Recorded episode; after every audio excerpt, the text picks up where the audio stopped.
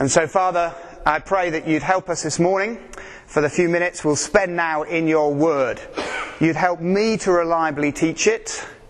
You'd help us to have eyes to see Jesus exalted through it, and that by your Spirit it would work in our lives, whatever that might mean for each one of us. That you might help us to leave our gathering this morning fueled and energized to navigate the life that you've given us. I pray this in Jesus' name. Amen. Amen. Thank you very much, Jeff. Please um, do take a seat. And uh, if you've got a Bible, then please open it up to Ephesians chapter 6. If you haven't got a Bible, then please help yourself to one of the church's blue ones, uh, bluey green ones. It's page 1177. So it's page 1177 of these uh, turquoise Bibles that the churches have, uh, or it's Ephesians chapter 6.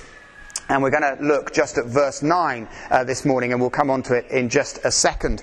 Um, I'm deeply encouraged, and I hope you are as well. I'm deeply encouraged. I've had a couple of days off over half term, and it's a good chance to reflect. Uh, and I've been deeply encouraged to recognize uh, that there's all sorts of growth in the church. Deeply encouraged to see people um, coming to church, and I hope you are as well. I'm really encouraged by the demograph of the people who have arrived at our church and found us a place, a family to belong over the last uh, year or so. Lots of young families, um, lots of folk in their 20s, lots of folk retired, uh, and across the whole spectrum, um, there's people engaging and being part of it. I'm really encouraged about Midweek Connect.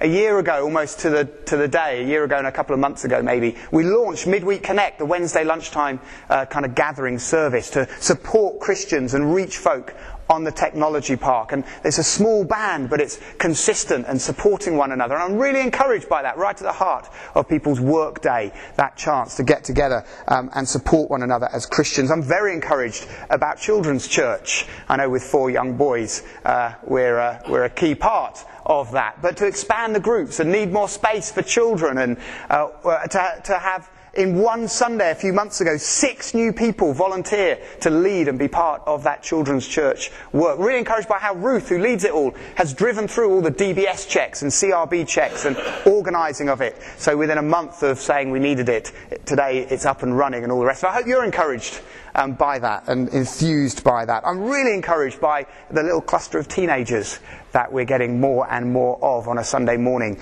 and midweek. I find Roberta our new intern, has come in like a whirlwind of energy. And I hope you're encouraged by her presence. I'm pointing there because she normally sits uh, on that side, but she's out there uh, with the young people um, now, and it's great. I'm really encouraged to be in conversation, very initial, tentative conversation with two younger men who feel that they're called to permanent, full time ministry, set apart, ordained ministry in the life of the church. And it may or may not be right for those two younger men to do that, but I hope you'll join me in praying for them and be encouraged about that possibility to be a church that is sending out ministers uh, to, to lead other churches. I'm thrilled by Sandon Road and the redevelopment down there. We've got a roof. I don't know if you've driven past recently, but it has a roof. Hurrah! Uh, that was a bit southern, wasn't it? But we have a roof, roof on there, which is, which is fantastic. And I'm really thrilled to be looking at a preschool that can take up to 50 children when it moves back into that building. Partly I'm thrilled because I won't be responsible for any of them, and it's someone else's job. But I'm really excited about that, and the brigades, and the marching band, and the toddler groups, and uh, the services, the Sunday evening service, all located back there at the building. I'm really excited about the kernel, the beginnings, the seed that is germinating of launching an afternoon service down at Sandon Road that will cater for families and others who just find Sunday morning far too traumatic a time of the week to get their family uh, to church, or perhaps it clashes with shift work or it clashes with sports commitments, and so an afternoon service to join our two midweek services and our, our Sunday morning. I'm really, really encouraged by chaplaincy. Did you know Matt's the police headquarters chaplain? And uh, uh, Matt and I do stuff in terms of the university chaplaincy, and I'm the MOD chaplain and padre to the military community here. And it's fantastic, isn't it? Fantastic that a few weeks ago we had people leaving their shift work at both those locations and being allowed the time to come to church during their work hours by their supervisors because of the relationship that that supervisor had with the chaplain who is part of the church. Fantastic stuff, isn't it? Paid to go to church. Imagine that if your job did that. Uh, I'm really excited about the beginning of a conversation with House of Bread about how we and House of Bread uh, could partner together and to release people to launch appropriate forms of church for those who are homeless and vulnerably housed and partnering together with House of Bread um, to do that. I hope you're encouraged by that, reaching the most vulnerable, the very ones Jesus himself, I think, would have walked alongside, slept alongside on the street, and been part of their lives. And I'm really encouraged that the Beacon Friendship Group, as we call it, which is for our retireds and older folk, seems to just go from strength to strength. And now we, we do these communion services, which we've done for a long time at Marsden Grange, uh, Marsden Court, uh, and uh, are really involved there. So I hope you're encouraged. Are you encouraged? I suspect many of you are. I'm really encouraged, and I hope you are too, about people who are coming to church. And the reason I'm encouraged by that is because I'm wholeheartedly, deeply, fully, without hesitation or reserve, convinced that the church is the best place for life to flourish from, without hesitation. And I wasn't part of church till I was 21 or 22, so I don't come with the encultured, brainwashed child experience where you cannot imagine not going to church church. My prayer is my children have that experience. They grow up without any concept of church not being central to their lives. But I didn't. And so I reflect and I say, I'm so encouraged that people come to church, not because we run out of seats, not because we have to expand the children's work, not because we have to rebuild a building, but because people's lives flourish when they are rooted in the church. And the reason people's lives flourish when they're rooted in the church, friends, is because Jesus is the central character here. Jesus is the one we make much of. Jesus is the one we celebrate. Jesus is the one we follow. Jesus is the one we love, worship, trust, obey, and delight in. And if that is not your experience, then today would be an absolutely fantastic day to say, not only am I going to follow Jesus, I'm going to embrace his people, as smelly and grimy as we can be. I'm going to embrace his people. Life flourishes here. So I hope you are deeply encouraged, like I am, about people coming to church. But do you know, at a tectonically deeper level, that's a geology term. It means way down. At a way deeper level, I am concerned about how people go out from church. Encouraged about people coming, but at a far, far deeper level, concerned and focused on how people go out from church. That they leave church, that you and I leave church energized and encouraged and equipped to live the life that Jesus has called us to live. That people can come, and all Jesus is concerned about is that they come. He doesn't care how they come, He doesn't care what they wear, He doesn't care what order their life may or may not be in. All He cares about is that they come. More, though, Jesus cares about how we go out, doesn't He? Changed, transformed, altered, helped, benefited, blessed by being in this gathered group. And repeatedly, the Bible tells us that. Be deeply concerned about getting people into church, but be tectonically deeper concerned about how people go out, how they're going to live their life, having had the experience of this moment in church. In 1 Corinthians, in 2 Corinthians 5:21, Paul puts it like this. He says, "Therefore you are Christ's ambassadors, as if God was making his appeal through you." Well, think for a moment. What does an ambassador do? An ambassador's job, isn't it, is to leave the comfort and safety of their own nation and culture and go and live in and amongst an utterly different culture and to represent their king and their country there. You and I are Christ's ambassadors, sent out into every nook and cranny of our lives to be a representative, to talk about what Jesus' nation is actually like, to talk about what Jesus as the good and great king is actually like, to invite people, and you don't need any complicated visas to get in, to invite people to come and join that community with Jesus as king. It's about how we leave church and live outside the walls, isn't it? ambassadors. Our boys, just have a brain break for a moment. I'm taking the boys down to London tomorrow, our older two, a five year, a six year old and a four year old. So pray your hearts out if you want, down to London. We're going to take them on the, the, the London Eye. I'm going to, and uh, we're going to go to the Science Museum and a couple of other things. And guaranteed, the thing they'll come back and tell their mum about is that the tube was really good. But that's what we're going to do. And Isaac desperately wants to see the Houses of Parliament and Big Ben because they've been learning about it at school. And that led us on to the discussion about the difference between the Home Office and the Foreign Office. Do you have these discussions with your six year old? This is where Isaac is. And I pretty much confused myself entirely, uh, but at the end he said, Yes, I understand it. And then I asked him this question I said, Isaac, do you think and I described the Home Office as being concerned about things that happen in this country and the Foreign Office being concerned about things that happen in other places. And I said, Do you think the church is meant to be a Home Office or a Foreign Office? And Isaac very rightly said, The church is a Foreign Office. And he's right. We're sent out as diplomats, aren't we? Ambassadors. We're sent out. Go, go and make disciples.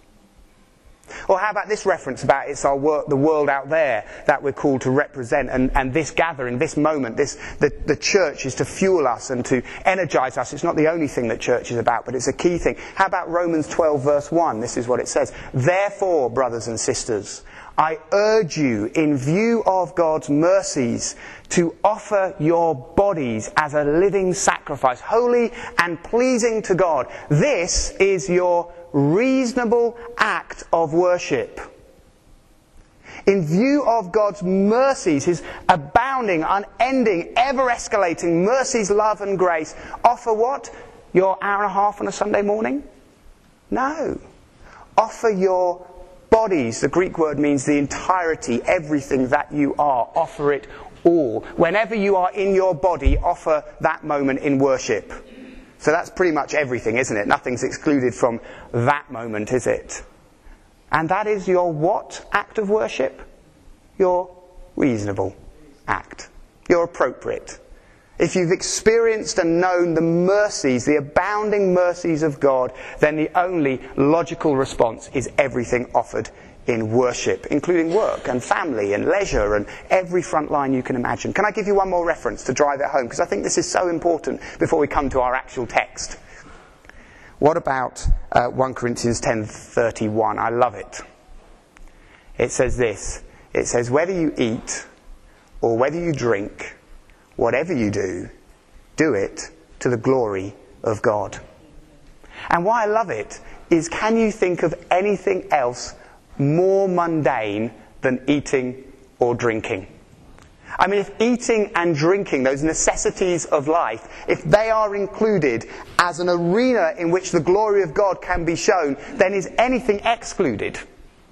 And just in case we think it is, did you get the middle clause? Whether you eat or whether you drink or whatever you do, do it to the glory of God. So I'm hugely encouraged that we've seen the church growing and developing, hugely, massively amazed, and on my knees in praise that Jesus, our head, our leader, God, our Father, the Spirit, our great guide, is doing that. And long may it continue. It is in His hands and His hands alone. May we be faithful, but the fruitfulness is His. But at a much deeper level, I am convicted about how people go out from church that they go out able to say, I am Christ's ambassadors as a young mum. I am Christ's ambassadors as I drive that vehicle long haul. I am Christ's ambassadors as I swing the golf club at the golf course. I am Christ's ambassadors wherever my life has taken me. That we leave church and we're able to say, as I change a nappy, this is an act of worship. This is an act of worship. That I'm able to say, as I eat and as I drink, I do it to what? To the glory of God. And in that sense, as we gather, our gatherings are there to serve our scatterings, aren't they? Our Sundays are there to serve our, our Mondays. And over the last few months, that has been the underlying idea behind what Paul in Ephesians has been saying. We've just tracked consecutively through through Ephesians and underlining it all has been everyday life, hasn't it? We've hit marriage and we've hit parenting and last week we began on the workplace. And today we're on the other half of the workplace relationship. Today we're looking at what Paul has to say about those of us who are in authority in some aspect of our life. So open up your Bibles again, Ephesians 6 verse 9. this is what he says. And masters, treat your slaves in the same way. Do not threaten them, since you know that he who is both their master and yours is in heaven, and there is no favoritism with him. Now, we saw last week that where Paul talks about masters and slaves here, that doesn't parallel to modern day slavery, which is a forced, abusive behaviour. Elsewhere the, elsewhere, the Bible talks about that. Slaves and masters in Paul's day, much more parallels our workplace, our, our paid kind of employment. There were 60 million slaves in the Roman Empire at the time that Paul writes. They filled every position from manual labour right the way through to very highfalutin uh, political or commercial roles. It's much more parallel to our workplace. And so when he says masters, he's talking about those who are in some kind of authority. Now, that might be positional authority. I want you to just have a, a couple of minutes now uh, to consciously locate where you are in authority in your life. Almost all of us will have an authority position in our life. It may be positional, i.e., you're the CEO or the manager, you're a trustee, you're a union rep, you're a supervisor, you're a teacher, you're a section leader, you're an officer or an NCO. You're a deputy. You're a parent or a grandparent. You're a governor. You're a scout or guide leader. You're a brownie leader. You're a brigades leader. You're a club captain. You're a phase leader. You're an exec member. You're a society rep. You're a life group leader. You're an elder or you're a deacon. So there's a list of some positional authority you might have, which means by the, the, the, role you have, the title you have, gives you some kind of authority over, over others. So, can you locate some of those in your life if you, if you have them? Or it may be you're in authority in an influential way, much softer, much less tangible, but in many ways of a greater impact. For example, you might be in authority because you're the senior employee i.e., you're on the same paid grade as half a dozen others, but you have the longest service record. You've been re- round the block, so your voice is heard slightly more than the other voices. Or maybe it's just a relationship where you're older in age and therefore have an element of being in authority. You're a 60 year old in discussion with a 30 year old. You're a 20 year old talking to a 14 year old. You're a 50 year old talking to a 12 year old. It's, it's not about your position, but it, your influence by your age means that you're in authority. You're going to influence them in a significant way, potentially for good or for bad. Maybe it's something about your intellectual speed, how quickly you can think and you can tie other people in knots. Maybe it's about your verbal clarity and your persuasiveness in language. Maybe it's about your force of character. They're influential positions of authority. Do you see the difference? So, what I want you to do is say, where in your life do you have a positional responsibility? You have a title or a role or a responsibility which puts you in authority. In family context, big sisters, big brothers have a natural authority over younger ones. And where do you have an influential kind of authority? Now, have you located one, two, three, four potential relationships where you're the one in authority that this can apply to? Have you got them just bullet pointed in your, in your mind? Now, of course, our paid employment is a key arena for this. Last week I put this slide up about hours worked in the UK. So if you're privileged to be in full-time employment, you'll work an average of 43.6 hours a week, and that's how it, it breaks down. So of course, our, if we're in paid employment, that is a key arena. But it's not the sole arena. I'm very struck by any list of the most demanding jobs. This one, the next slide, is taken from the beginning of last year, but it's very representative of any of these lists that appear. Always top, always number one, is the stay at home parent. And that highlights for us that our paid employment, our remunerated position, is not the sole arena to be thinking about. Actually, any kind of volunteer work, any kind of work in the home, um, any kind of uh, big society kind of contribution is going to fall into this question. And that's why I like the UN work committee's comment about what work is. I showed this last week, the next slide, but I think it's very helpful and very revealing. The opportunity to contribute positively and purposefully to a wider community or cause is a key requirement for a sense of identity and personhood and should be pursued as a commonly available opportunity. Note no reference to payment. no reference to money or the exchange or remuneration. It's actually about needing work and the opportunity to contribute in all sorts of ways. So, again, how's your list? I'm, spe- I'm labouring this because I don't want anyone to, to, to not feel this is applicable because the use of authority is massively important to get right. So if you've got your arenas in your mind where you have authorities, I've just, just thought of another one, but if you have more elderly parents who are at a stage of life where things are getting tricky for them, you start as a child to have very significant authority over them. How do you use it? So think of the range of locations. My definition of the right use of authority, therefore, is this. Next slide. And I'll, I'll show you how I got it from this text. It's the privileged responsibility of maximizing others' welfare and productivity in the same manner that God relates to the world. So being an authority, having an authority over others, is a privileged responsibility. Privileged, i.e., not everyone gets given that responsibility. Responsibility because it comes with a certain weight and burden. Of doing what? Of maximizing others' welfare and productivity. Two sides of the same coin, isn't it? If you want high productivity, welfare is a key to that equation. If you want high welfare, people feeling they're productive is important. I think the definition works if you think of parenting, a workplace, if you think of being a CEO or a trustee, if you think of a responsibility in the life of the church, if you think of being a union rep or a society member. That's the definition. Let's have a look now at Ephesians 6, verse 5, and we'll pick up more quickly and you can pull out the application as you come. There's two earthy applications which are rooted in one life orientating and habit transforming motivation. So there's two applications and one motivation. Application one is in the little phrase, in the same way. Do you see it? It says this, and masters, treat your slaves in the same way. Now that was radical in Paul's time.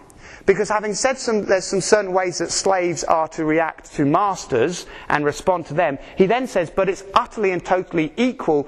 The masters need to respond to the, sa- the slaves in exactly the same way. And last week we saw it was something about giving all your heart. Pull into a lay-by for a moment and have a brain break. Do you remember if you were here, the illustration I gave last week? I know some of you really enjoyed it if you were here where you went out with a group of friends to a posh restaurant and you're sitting at one side of the restaurant, and just as the main course is being cleared up, you feel a hush descend on the restaurant. Do you remember the story if you were here? Oh, yes. Lots of ladies, yes. You'll see why if you weren't in a minute. And you start to look around, think, well, why is the restaurant going so quiet? And over in the far corner, you see a younger couple who have clearly booked the poshest seat in the restaurant months earlier because it's like the pristine prime location. And the young man is down on one knee with that velvet black box in his hand. And now you ladies particularly are going, oh, beautiful and romantic as you've gone out and you're seeing this witness. And the hush descends into your corner as well as everyone tries to just catch a word that's being said. And all you hear, slightly quivering from the young chap's lip, as, as the bride to be's flushed face is full of joy, you hear him say, I want to give you my heart. And we thought last week, we know that does not mean he's going to grab the soup spoon and start digging into his chest to get out that pulsating mass of muscle, is he? And say, Here you go, love, my heart. Also, we noted it wasn't simply he was saying, I want to give you my emotions. He's saying, I want to give you everything. I'm offering it you all. That's what we mean by that phrase, isn't it? And that's the key word that Paul had used about how slaves were to relate to their masters. If you look back at verse 5, he says, with sincerity of heart. If you look at verse 6, it's doing the will of God from your heart. If you look at verse 7, it's serving wholeheartedly. And last week, and you can listen back on the internet if you weren't here, last week we saw that each one of those hearts had a different reference point. The first one in verse 5 was about a respectfulness. That just as slaves, employees are meant to be respectful up to those in authority, that's also reversed. In the same way, masters, respect your employees. How many of you had a boss that has been very dismissive of you? How many of you know the CEO who ignores the janitor? Paul says, not at all. Respect each other in both directions. The second heart reference in verse 6 we saw last week was about reliability. He said to the slaves, Don't simply work hard when your boss's eye is on you and be a slacker when they're not looking, but be reliable, consistent. And he says, in the same way, masters, bosses, managers, parents, CEOs, be reliable, work hard. Don't just be that self promoter who claims the work of your subordinates as your own as you report it up the ladder. Don't be a, a self pleaser. And the third reference to heart was in verse 7. Serve wholeheartedly. It means exactly what we think it means. It means don't be lazy, don't be complacent, don't be a slacker. And how many of us have been bosses or are bosses or know bosses where actually they're a bit lazy because they can delegate work out to others because maybe they're not under quite such close scrutiny as someone further down the ladder. Uh, they're just lazy with it. So Paul has said, in the same way, masters be everything I said about you slaves, masters you're the same. Be respectful to for those who are under you.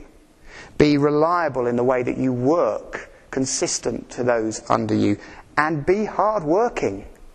Don't be lazy because you have the position that would allow you to be a bit of a slacker. The second application, though, is specific to those in authority. And it's in the second sentence there of verse 9. Do you see it? Do not threaten them, since you know that it is He who is both their master and yours who is in heaven, and there is no favoritism with Him. It's interesting there, the language, isn't it? Don't use your authority to threaten. Now, have any of you been in the workplace where that's exactly how productivity has been encouraged? By threat financial threat. Unless you put the overtime in, you'll not be in the job. We'll find someone who's willing. Physical threat. Have you, as a parent, fallen into that? Do it! Verbal threat. The tongue can be very vicious, can't it? And wounding. Now, in Paul's day, the default route to productivity was threatening in the workplace. And showing favoritism, having one you preferred over, over another, which is that reference there. And Paul radically twists it. He says, no, no. Do not threaten. Do not use your authority in an abusive, threatening kind of fashion. Instead, be respectful and reliable and hardworking. But do not threaten. Just pause for a moment before we go on to the motivation and just think about that. Think about the arena of authority that you're in, whatever you identified, whether it's in paid employment or elsewhere. If you have children or grandchildren, then by default it's over those who are younger than you, those children. Maybe it's over parents who are at a stage of life where they need particular care and, and your influence is enormous. And think, actually, are you respectful to those who are below you? Or could you do that a bit better? Are you reliable in the way you work, or are you a bit of a self promoter? Claim your subordinates work for your own, and are, do you really work hard, or do you sometimes use your slightly more powerful position to take your foot off the gas and, and relax? Now, with the give it your whole heart analogy that Paul's used here, this, this I give you my heart, put your back into it, there's one important note just to make. Paul writes about the workplace at the end of a string of relationships. He's definitely prioritized them. So where he says, give your whole heart to your workplace, work rightly, put your back into it, he's saying, but be strategic to reserve energy for the more important relationships that come before it. And the ordering in Ephesians has been cultivating our relationship with God and how it flows into the life of the church, number one. That was in chapters four and five. Then it was about marriage, if we have the privilege of being married, about reserving energies for married life. Then it was about parenting, if we're the privilege to be a parent, and reserving energies there. And then it is the workplace. Do you see the order? So he's very clearly saying your workplace is a massive arena. You give it all you've got. You work hard there. But he's saying once you have reserved the appropriate energy levels for God and his church, for marriage, and for your children, then the workplace gets the rest. And that's really important, isn't it? because many of us will know marriages or be in a marriage or look back on a marriage which has now ended, and a key component to its collapse was a wrong prioritizing of time and energy. And the workplace got too much, and the marriage or the parenting got too little. And many of us know friends or ourselves are on the cusp of perhaps abandoning church and faith for exactly the same reason that work has taken a priority over and above cultivating a healthy, flourishing relationship with God and exhibiting it into the life of the church. Let's pause, get our wits around us. Let's see the motivation, because application without motivation is just legalism and is very unhelpful. So, where does the motivation come from? Well, it's rooted in one motivation which has the potential to totally reorientate your life and totally redefine how you live your habits of life. It's that we're there to showcase what God is like. Look again at verse 9. He says, And masters, treat your slaves in the same way, application 1. Do not threaten them, application 2. Why? Because or since you know that he who is both their master and yours is in heaven, and there is no favoritism with him. Masters are being called to emulate, to show what God is like in the way that He leads and has authority over the world. That's why my definition said maximizing welfare and productivity in the same way, in the manner that God relates to His world, because we are mimicking what God Himself is like in how we live that authority out through, through us. And right the way through this list of relationships that the last few months has been, has been that crucial motivation that all these relationships are rooted in an ability, a desire, a longing to display what God is like to the world. Ten times through this set of relationships, marriage, family, and now the workplace, ten times a little word as is used to link the, the human relationship to a displaying of God. So, for example, in sentence 22, he says, as you do to the Lord. In sentence 23, as Christ is the head of the church. In sentence 24, as the church submits to Christ. In sentence 25, as Christ loved the church. Sentence 29, as Christ does to the church. Explicitly in sentence 32, talking about marriage, he says this is a profound mystery, but I'm talking about Christ and the church. Then again in sentence 5, as you would obey Christ. Sentence 6, as slaves of Christ. Sentence 7, as if you were serving the Lord. And then explicitly again in sentence 9. See, the wonderful reality of the way God has made our human relationships is that every single human relationship exists to show what God is like and how we should respond to Him. Husband to wife, parent to child, master to servant.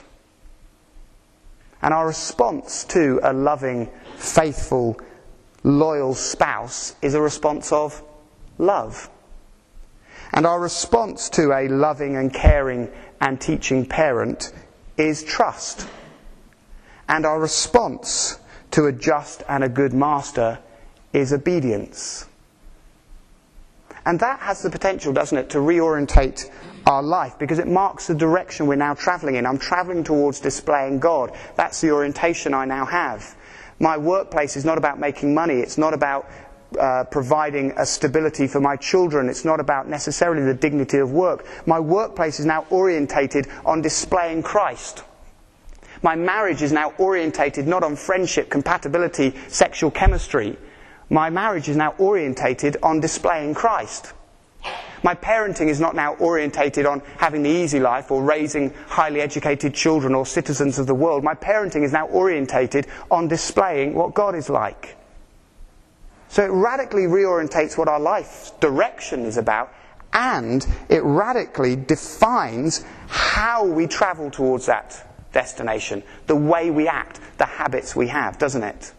I'm now being a boss to show what God, the perfect boss, is like. I'm now being a spouse to show what the perfect spouse is like.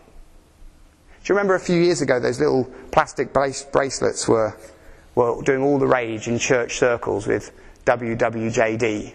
What would Jesus do? Do you remember that? Now, in some ways, I wasn't a massive fan of that. Because I remember going up to someone who was very sick, and they saw the band on my hand, and uh, they said, What does that mean? I said, It means, What does Jesus do? And uh, what would Jesus do? And they said, Well, Jesus would heal me, wouldn't he? So, in some ways, you've got to be careful because we're not Jesus. We're, I, I mean, that's a serious point.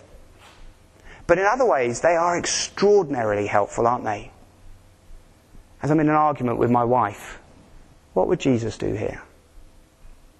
As I'm thinking about how I claim my expenses, what would Jesus do here? As I'm thinking about the pay level I'll give to junior staff, what would Jesus do here?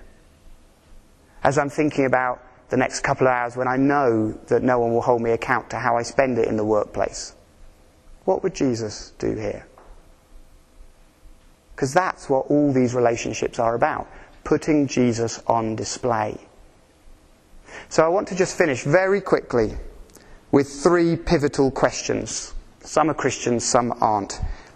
Here's the first question coming from out of all of these relationships is do you see God clearly? Do you see him as the loyal and faithful husband, the spouse who will never desert you? Do you see him as that loving, caring parent, the wonderful father who embraces and loves? Do you see him as that good, strong, and just master the boss, the CEO. Do you see Jesus clearly? Secondly, do you savour God fully? Savour. Because knowing Jesus and following Jesus is not a doctrine, it's not a theology, it's a relationship, and you savour relationships, don't you? So do you savour Jesus? Do you love him? More than your wife, more than your perfect man you're waiting to meet. Because he is the husband who is better than any wife or husband any of us could have. Do you, do you love him like that? Do you trust him like the father who was way better than your dad? Even if your dad was exceptional. Do you trust him totally? Do you obey him like the good, perfect master he is, knowing that obedience to Jesus maximizes your welfare and your productivity like no obedience to any earthly master ever could? And thirdly, do you show God rightly? If you're a spouse or a partner, what do you need to adjust to show God more fully in that relationship? If you're a parent, or a child? What do you need to do to show God more fully in that relationship? If you're in the paid employment or whatever arena you've been thinking of today, what do you need to do to show God more fully as a master, one in authority, as one responding to that authority? These relationships, our marriages, our parenting, and our workplace are better when they're done with Jesus at the heart because they're fulfilling the purpose God gave them. We're married to show what God is like. We have children to show what God is like. We have a workplace to show what God is like. Orientate it around that, and the rest will flow. I'm going to pray for us. And then we're going to close with two songs, deliberately chosen. The first is called Hungry. It's a song that will help us express a longing for more of God in any of those relationships. And then the second song is the classic Be Thou My Vision which hopefully will set us with the idea that Jesus is our vision. So we'll come hungry and then with the vision there. Let me pray for us. Absorb some of this just for a minute before I pray.